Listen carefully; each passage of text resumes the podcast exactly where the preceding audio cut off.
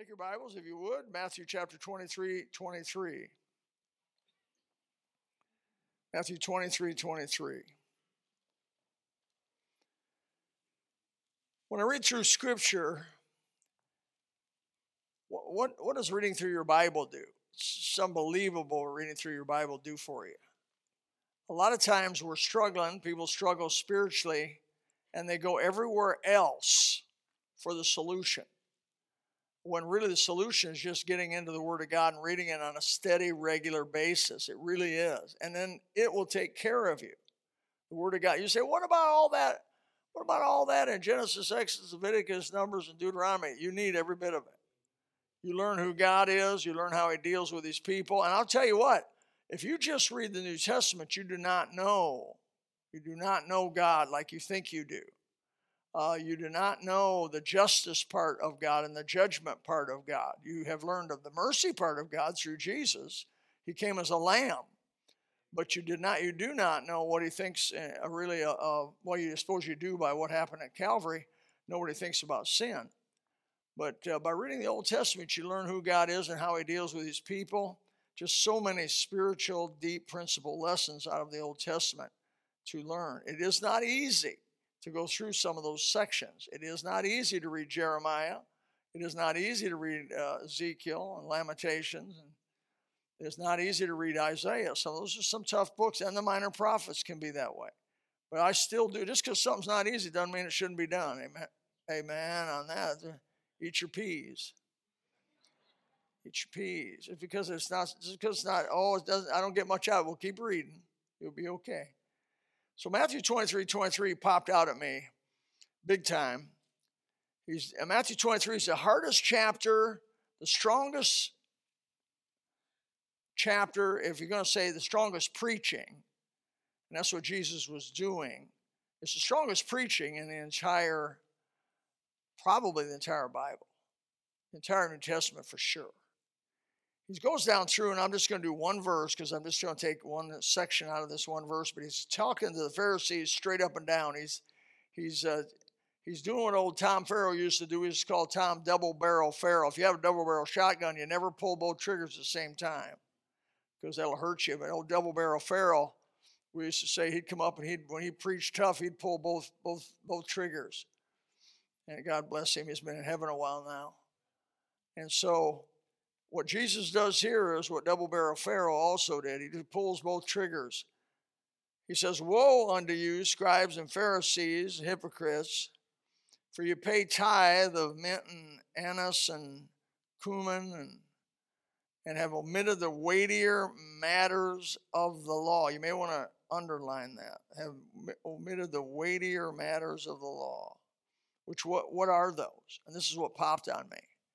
Judgment mercy, and faith. These ought ye to have done, not to leave the other undone.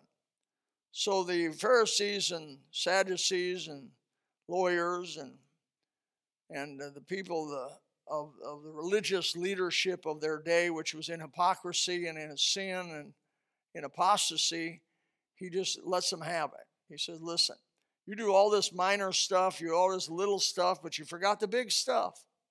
You forgot the reason why that stuff was written. If I only had three things I could say to you tonight, these would be three good things to say to you if this was it. If I had just had three things, I could talk to you about the fullness of the Holy Spirit, that would be good. I could speak to you about the parables, that would be good. I could talk maybe about the gifts of the Spirit, and that would be good. Maybe something about the miracles of the Bible, and those all would be good. But according to Matthew 23 23, Jesus basically does not, misses all of those and goes to these three things judgment, mercy, and faith. Of all the possibilities and the potential areas that Jesus could have dealt with, he mentions these three specific areas. That should create some interest for all of us. So these areas must be important and they must be somewhat of a summation. And it makes sense to me that we should go over them as born again believers. So if you only had enough time to tell some somebody some short amount of information, what would you say? Well, you should say at least you should talk about judgment, mercy, and faith because Jesus did. Let's talk about judgment first of all. That's we're going to do it in the order he does it. Judgment. Don't go through your life without discerning between that which is good and that which was evil. That's what judgment is. I looked the word up. It means to make a decision. Make a decision it has to do with the word justice. We need to know what justice is. Now, you don't naturally, and I don't naturally know what justice is. What's just? Well, you know, if it's up to us individually, that can be influenced by our culture, that can be influenced by the way we were raised. Uh, a lot of things could influence your interpretation of justice. But it's not talking about your feelings about justice or what is right and wrong, but it's knowing what the Bible says. What does God say is right, and what does God say is wrong? We live in a day where they call wrong right and right wrong. They got it upside down, don't they? I mean, they are complete. How would you, why would you ever protest that you can't kill babies? Who would be, uh, what kind of monster are the people that are out there protesting because they want to kill the babies? I mean, I never thought I'd live among a group of murderers, outright, cold blooded murderers, because these people are innocents. These are the babies they're talking about. They're not talking about criminals ought to have. What's funny is they'll murder the babies, but they a person that deserves a death penalty, they'll fight to the end to save them so they don't get the death penalty. They're against capital punishment, but they're for capital punishment for innocent babies. And everybody that's got any kind of horse sense knows that a baby starts at conception.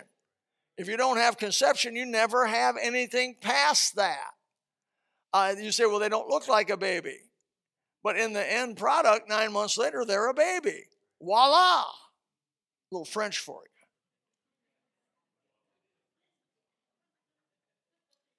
I think I'm living with a bunch of retardos. I mean, these people, oh, well, it's not a baby. What? Well, when are you going to give them? Come on, stop. But to justify their evil, they've turned justice on its head. They've turned judgment and justice upside down. And God says to the Pharisees, You don't understand and you have not pursued true judgment. And that should have been number one on your list. These are the weightier matters of the law that we understand what's right and you understand what's wrong. And you can't get it on your own, you need the Word of God. The Word of God plus the Holy Spirit will allow you to know what's right and what's wrong. I don't care what the government says. I don't care what people say. I don't care what, what's in what's in vogue or it's a fad. It's what the Word of God says why Gospel Baptist Church is what we are and what we do. We do what we do because we believe it's right to do what we do. We've looked at the Bible, we've carefully looked at it, and we want to do what's pleasing to God, not what's pleasing to the crowd, not what's pleasing to the masses. Uh, but we do what's right to do. It's, we understand and want to pursue this thing of judgment. You know, Jesus, I did a little research on Jesus being the judge of all it's interesting that, you know, Jesus it was, as a lamb of God. He wouldn't believe in judging sin like that. Well, let me read you some verses. John 5 22 says, For the Father judges no man, but hath committed all judgment unto the Son. Uh, he is a judge of the living and the dead, according to Acts chapter 10, verse 42. And he commanded us to preach unto the people and to testify that it is he which was ordained of God to be the judge of the quick and the dead. The word quick means those who are alive and the dead. Christ is going to judge both the living and the dead. He is judge of all the world. Acts chapter 17, verse 31. Because he appointed a day in which he will judge the world in righteousness by that man whom he hath ordained, of course, being Jesus Christ. He will judge the secrets of men. Romans 2 16. In that day when God shall judge the secrets of men by Jesus Christ according to my gospel. He's called the righteous judge, 2 Timothy 4 8. Henceforth there is laid up for me a crown of righteousness, Paul says, which, which the Lord, that's speaking of Jesus, the righteous judge shall give me in that day. Uh, sixthly, he will judge according to your works. 1 Peter 4 5 says, Who shall give account to him that is ready to judge the quick and the dead? Of course, is Jesus. Roman Revelation chapter 20, verse 12 says, And I saw the dead, small and great, stand before God, and the books were open. Another book was open, which is the book of life. And the dead were judged out of those things which were written in the books according to their works. And the sea gave up the dead and that were which were in it, and the death and hell delivered up the dead which were in them, and they were judged every man according to their works. Who do you think, from what I just read, the judge is at the great white throne judgment? It's Jesus Christ. The very one who paid the price for your sin and offered you eternal life by simple childlike faith, plus nothing, minus nothing.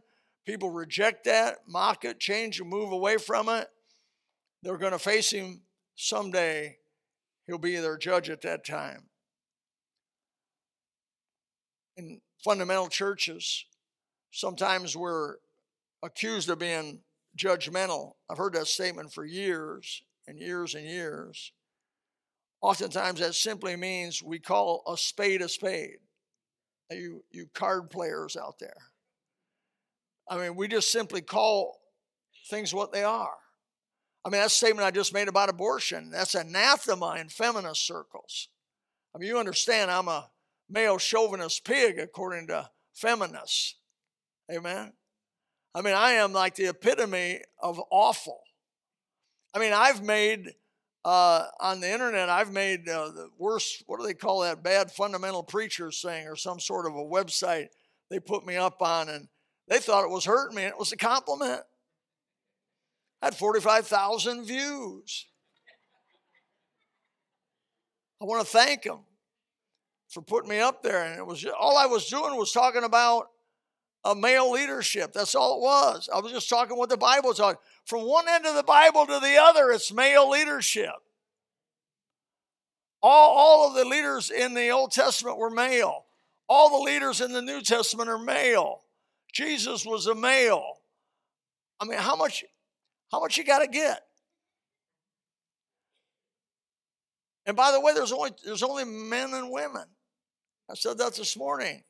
I mean, we're living in such a crazy moment in time that these crazy. When I tell you I'm around retarded people, now I don't. I use that word with love. I believe they have mental illness going on. They do.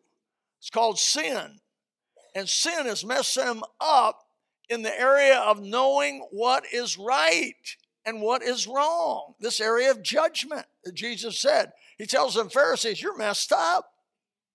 You are messed up." You don't even understand judgment. That's one of the most fundamental parts of the law. The weightier matters of the law was what's right and what's wrong. You don't, you don't get it. He says you need to get it. So we're supposed to have judgment. When Jesus refers to the ministry of the Holy Spirit in John, he mentions that he will come someday. And in John chapter 16, verse 8, he'll judge the world of sin, of righteousness, and of judgment. Of sin, that's what's wrong. Of righteousness, that's what's right. And of judgment is knowing the difference. That's what he's going to do. The Holy Spirit's going to come and judge the world of sin, of righteousness, and of judgment.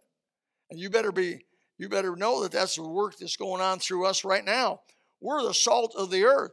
We're the light of the world. We're called by Jesus as a church. We're here to tell them this is the way. Walk ye in it. We're here to tell the world that right is right and wrong is wrong. And we're to define right and define wrong and, and stick to it because God is and never changes. now, a little caveat, a little warning along this area of judgment. The carnal aspect of this of judgment can be carnality, can be critical spirit, can be a mean spirit, can be a self righteous spirit, a one which eventually will devour people rather than build them up. That's not the kind of judgment Jesus is talking about. I mean, we need to tell them what's right, we need to tell them what's wrong, but understand you were them. Hello? I was one of them. You were one of them. And it's not that we're better than them, We've just been enlightened by the Holy Spirit and we've been saved by the grace of God. So now in love, we simply go back and tell them their house is on fire. who, what kind of, what kind of a monster would see a person's house on fire and look through the upstairs, their, their family's upstairs in the window, and you can look through and you see them upstairs, but the downstairs is on fire, that you wouldn't run and knock on the door or throw a rock through the glass and say, Your house is on fire, man. Run. My brother and I caused a fire at a motel one time. We were doing some work at a motel, and I'll never forget the guy. This always, when I talk about this, it always comes to my mind. This guy comes right about right here to my ear. And the, the room is on fire. The flames are as tall as I am. The black smoke is about two feet thick running down the hallway. And, and uh, I'm thinking my life savings is going down the hallway right now because I'm, we're, you know, we're responsible for the fire. And that old boy got right in my ear and yelled, Run! Run! We didn't run. He came back and goes, Run! After the whole thing was over, we put the fire out. I told my brother one more time. He'd have come back and told me that one more time. I'd have to been right with him. I'd have been out of the building, let the thing burn down. we stopped it. We put the fire out. They had the extinguisher locked in the in the case because they had been stealing them. That is a real no-no. Because he my brother and I took everything we could to get that lousy extinguisher out of that case, which they had locked because the kids were stealing.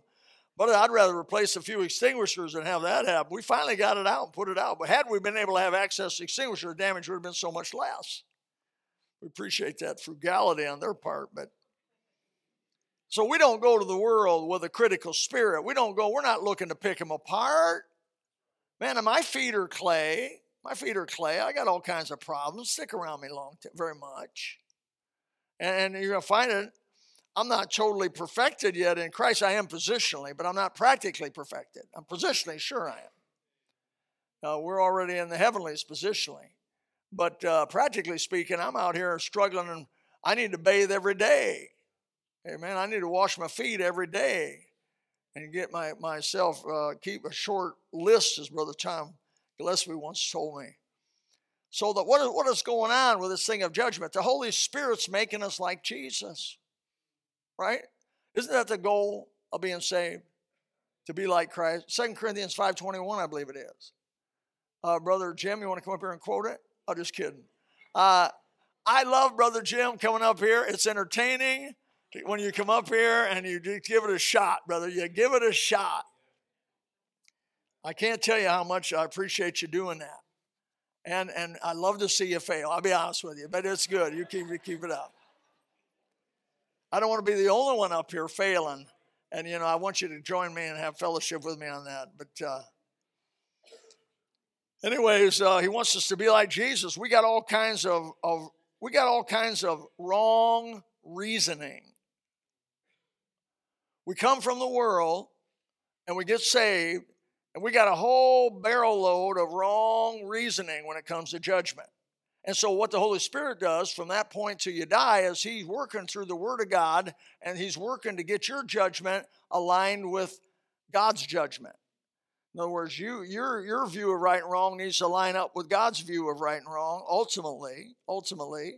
And we're over here, and He brings through the Word of God, He brings us together, and we, we, uh, that's why that's why I've enjoyed working with older uh, born again Christians. Their, their judgment is more in line with the Bible. No offense meant to young people, but you, everybody's got to grow, right? I mean, we don't start out with all of it and we work up to it, and God's working us and helping us, okay? So, so that brings me to the second area here, the second area of mercy. And I, by the way, I believe the order of this is inspired the order of us inspired. First judgment, knowing the difference between right and wrong, knowing right and wrong. And then tempering that right and wrong with mercy. With mercy. Uh, mercy rejoices against judgment. That's Bible. Uh, James chapter 2, verse 13, for he shall have judgment without mercy. Listen to that. He shall have judgment without mercy that hath showed no mercy. So don't you be telling me you're doing the will of God when you're if you're ruthless. We're not supposed to be ruthless. We're supposed to give people wiggle room and room to grow and room to move and room to room to get better. The first time somebody does something wrong, we don't slap them down and try to destroy them. We try to correct them and help them and build them back up so they will stand again and go on again. And trust me, we've been tested in this area here at the gospel. Uh, what, how what kind of mercy we would show in the blend, the, if, if I may say, the blending of judgment and mercy. And it's a fine line to go too much judgment, too much mercy. You can go. Can you ever go too much mercy? You can. You can. There's a tempering of the two. I looked in the Bible again, did a little Bible study on God and mercy, and Psalm 103 17 says, But the mercy of the Lord is from everlasting to everlasting. Psalm 100, verse 5 For the Lord is good, his mercy is everlasting. Exodus chapter 20, verse 6 to showing mercy unto thousands of them that love me and keep my commandments. Exodus 34, 6 And the Lord passed by before him and proclaimed, The Lord, the Lord God, merciful, gracious, long suffering, and abundant in goodness and truth. Uh, Exodus 34 7 says, keeping mercy for thousands, forgiving iniquity and transgression and sin. But I like this, this is the balancing part that will not will by no means clear the guilty. Visiting the iniquity of the fathers upon the children and upon the children's children into the third and the fourth generation. For those who don't repent, they eventually just have to face a merciless judgment at the great white throne. In Numbers chapter 14, verse 18, the Lord is long suffering and great mercy, forgiving iniquity and transgression, and by no means, no means clearing the guilty again. James chapter 3, when it describes maybe one of the clearer parts of the New Testament, James chapter 3, verse 17, says, The wisdom that is from above. Now, as soon as I read that, I go, Woo, what is that? Wisdom that is from above. This is a definition in James chapter 3, verse 17 of wisdom that is from above, God's wisdom. He says, wisdom is from, from above is first pure. Well, that has to do something with judgment. Judgment, pure. Then it's peaceable. Peaceable. Not trying to make division, but trying to make unity. Working as hard to make unity as they do, some people work hard at trying to divide. Uh, then gentle. Ooh, the servant of God should be gentle unto all men. That's not been easy for me. That's been one of the harder things to make sure I did that. I was gentle to folks when they had trouble. Uh, easy to be entreated. When you get an opinion, are you are, can you be ever when you get an opinion on something, can can you ever move? I know people say, I was born a Methodist, I'm going to die a Methodist. I don't care if they sanction homosexuality or whatever they do. They just are never going to change their opinion on something. Brother, if the, when the Methodists leave the Bible, I'm something else. When the Lutherans leave the Bible, I'm something else. When the Baptists leave the Bible, I'm something else. You know, I'm not loyal to an institution, I'm loyal to the God of the institution. And if the institution leaves God, I'm with that other institution. We were talking today with, with Mike tomorrow, was born and raised Catholic. I said, you know, the Catholics, when they leave what God, what God says, I got to go with somebody else. So I didn't finish this. Easy to be entreated. And I, I my notes full of mercy, full of mercy and good fruits without partiality and without hypocrisy. That is wisdom from above. So we should have we should judge righteous judgments based on the word of God. Number 2, we should temper these judgments with mercy. And then number 3, Jesus said, have faith. Have faith. If you could say three things to somebody that would help them, what would you say? Well, Jesus says the very weight of the law is on these three pillars judgment, mercy, and faith. By the way, faith is an, a verb more than a noun. Okay? People come to me and say, I got faith, but it doesn't do anything. Then you don't have faith. If God comes by your house and moves you to teach Sunday school class, and you say, "Well, I got a, I got, I got a stutter, I, I, I, I got a stutter, and I, I, I have my tongues tied, and I'm not good at doing it." But if God came by and told you to teach Sunday school class, and you had the faith to believe that God knew what He was doing, you'd teach it stuttering. Are you with me?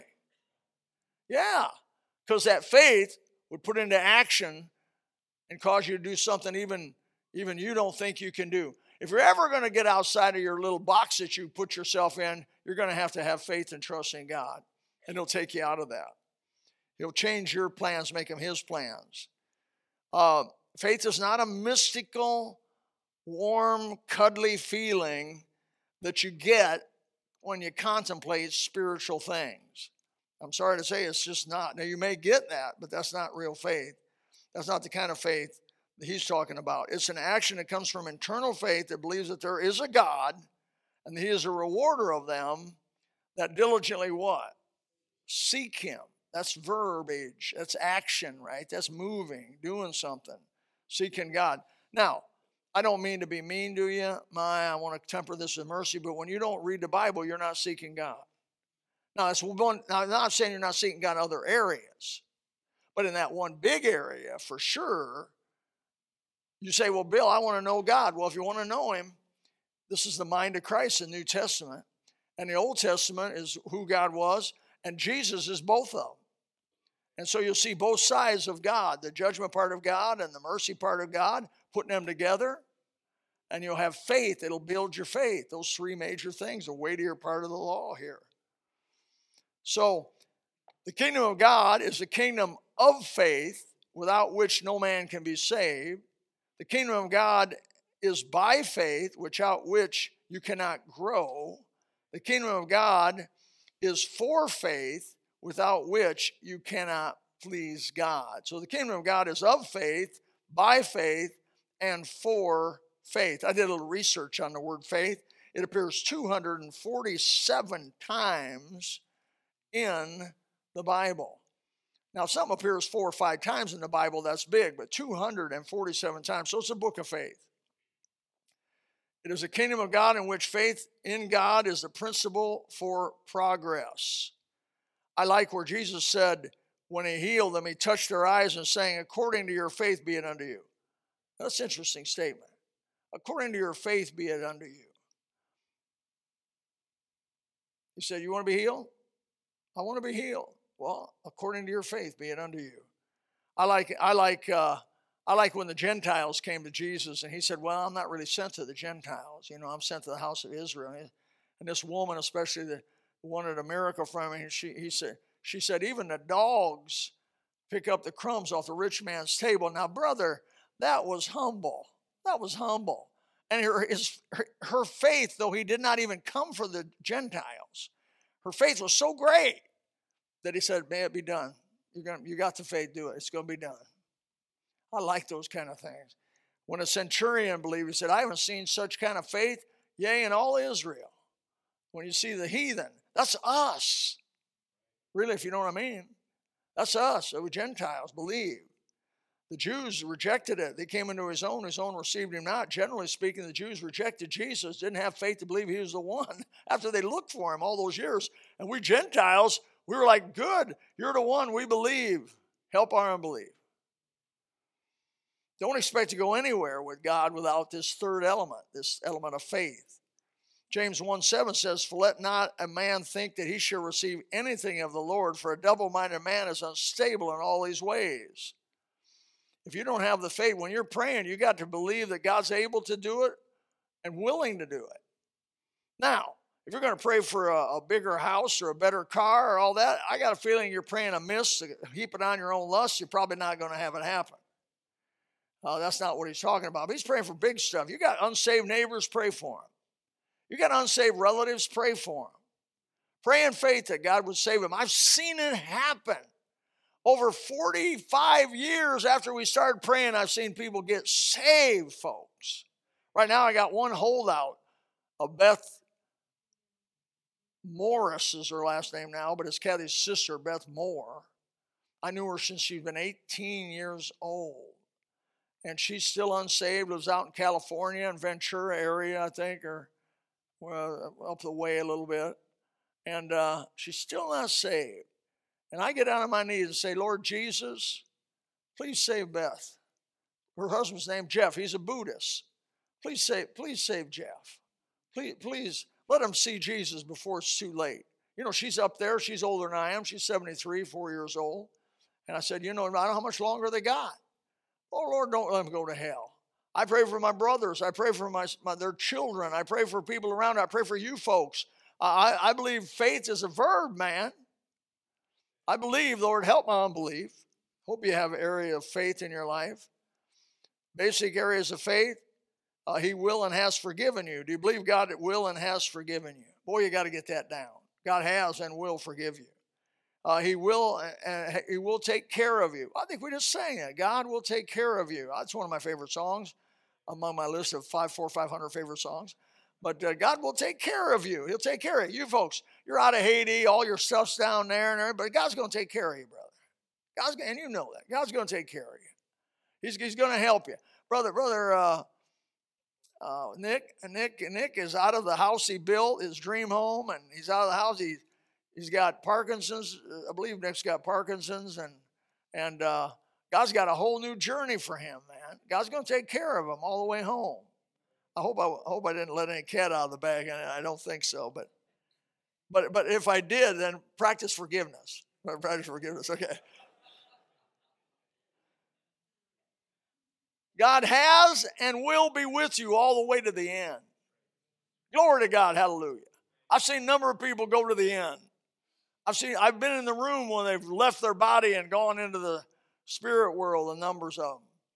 And I believe that God's going to take care of us all the way to the end. We can just trust Him in that area, one by one. He will and has been with you and will be with you. He, he will keep His word. The word of God, when it's all said and done and all the dust settles on this turmoil and this confusion of ideas and philosophies and all this, when it's all settled, the word of God is going to stand and they're all going to get down on their knees. The Bible says this Philippians chapter 2. They're all going to get down on their knees and say, Jesus, you're Lord. And in a mouthful, that basically says everything you said is right, and everything you spoke is right, and you are Lord, your God, manifest in the flesh, justified in the spirit, seen of angels, preaching and Gentiles, received up into glory. Amen. So, do you have, he says to these old these old rough, critical, super fundamental. They were ultra fundamental uh, Jews, Pharisees, and then the Sadducees were ultra liberal. So both groups, both the ultra fundamental and ultra liberal, were both erring. And all these little things that they were. Don't you get? Don't you read through the New Testament and get tired of them saying, "Well, now you can't do that. It's the Sabbath. You can't heal this person because Sabbath." He says, "What's wrong with you? He says, if, if one of your donkeys falls in the ditch, any one of you would pull him out on the Sabbath day. Didn't each one of you go and lead your animals out to eat? I mean, I didn't take them out to eat, but you lead them out so they can eat. Didn't every one of you remember this is a rural society? Didn't every one of you get your animals this morning? That's work, but it's good. God meant you to do good on the Sabbath. He never outlawed good on the Sabbath. Doing that stuff is good. But they had it all wrong. They were all messed up. Why? Because they were in hypocrisy, trying to live it in the flesh, couldn't do it. He says you need to have the weightier matters of the law down. You need to know what's right and wrong, judgment. You need to have mercy mingled with that judgment, which they didn't. And you need to have a demonstrating, active, real faith. Our Heavenly Father, help us tonight. These three simple things these three pillars on which the law was based. Help us to have them here tonight. May your hand work in our midst. May God, uh, in, a, in His message like this, you never know what you're doing, what's going to happen. We ask you, Father, that some people here without Christ need to be saved. Tonight could be the night. They could trust Jesus. We'd like to show you how to do that. Maybe you've been saved, never baptized. We'd love to be able to do that for you, help you get baptized. Jesus was baptized, disciples were baptized, everybody got saved New Testament. In the book of Acts, they got baptized. Time to get baptized. Maybe this area in your life is a holdout area. The devil's got a hold of you and he's, he's winning a victory in that area. But you, tonight you want to say, That's it. I'm, I'm going to give it up. I'm giving it to God and His Word. Maybe tonight would be a night to do that. Whatever it is, you come do business with God. Father, you come now. In Jesus' name, amen. If you would like to know more about the Lord Jesus Christ, you may contact us at the church website, gospelbaptistchurch.com, or you can go to Facebook and type in Gospel Baptist Church, Bonita Springs, Florida, Also, you could call the church office at 239 947 1285. Thank you, and God bless.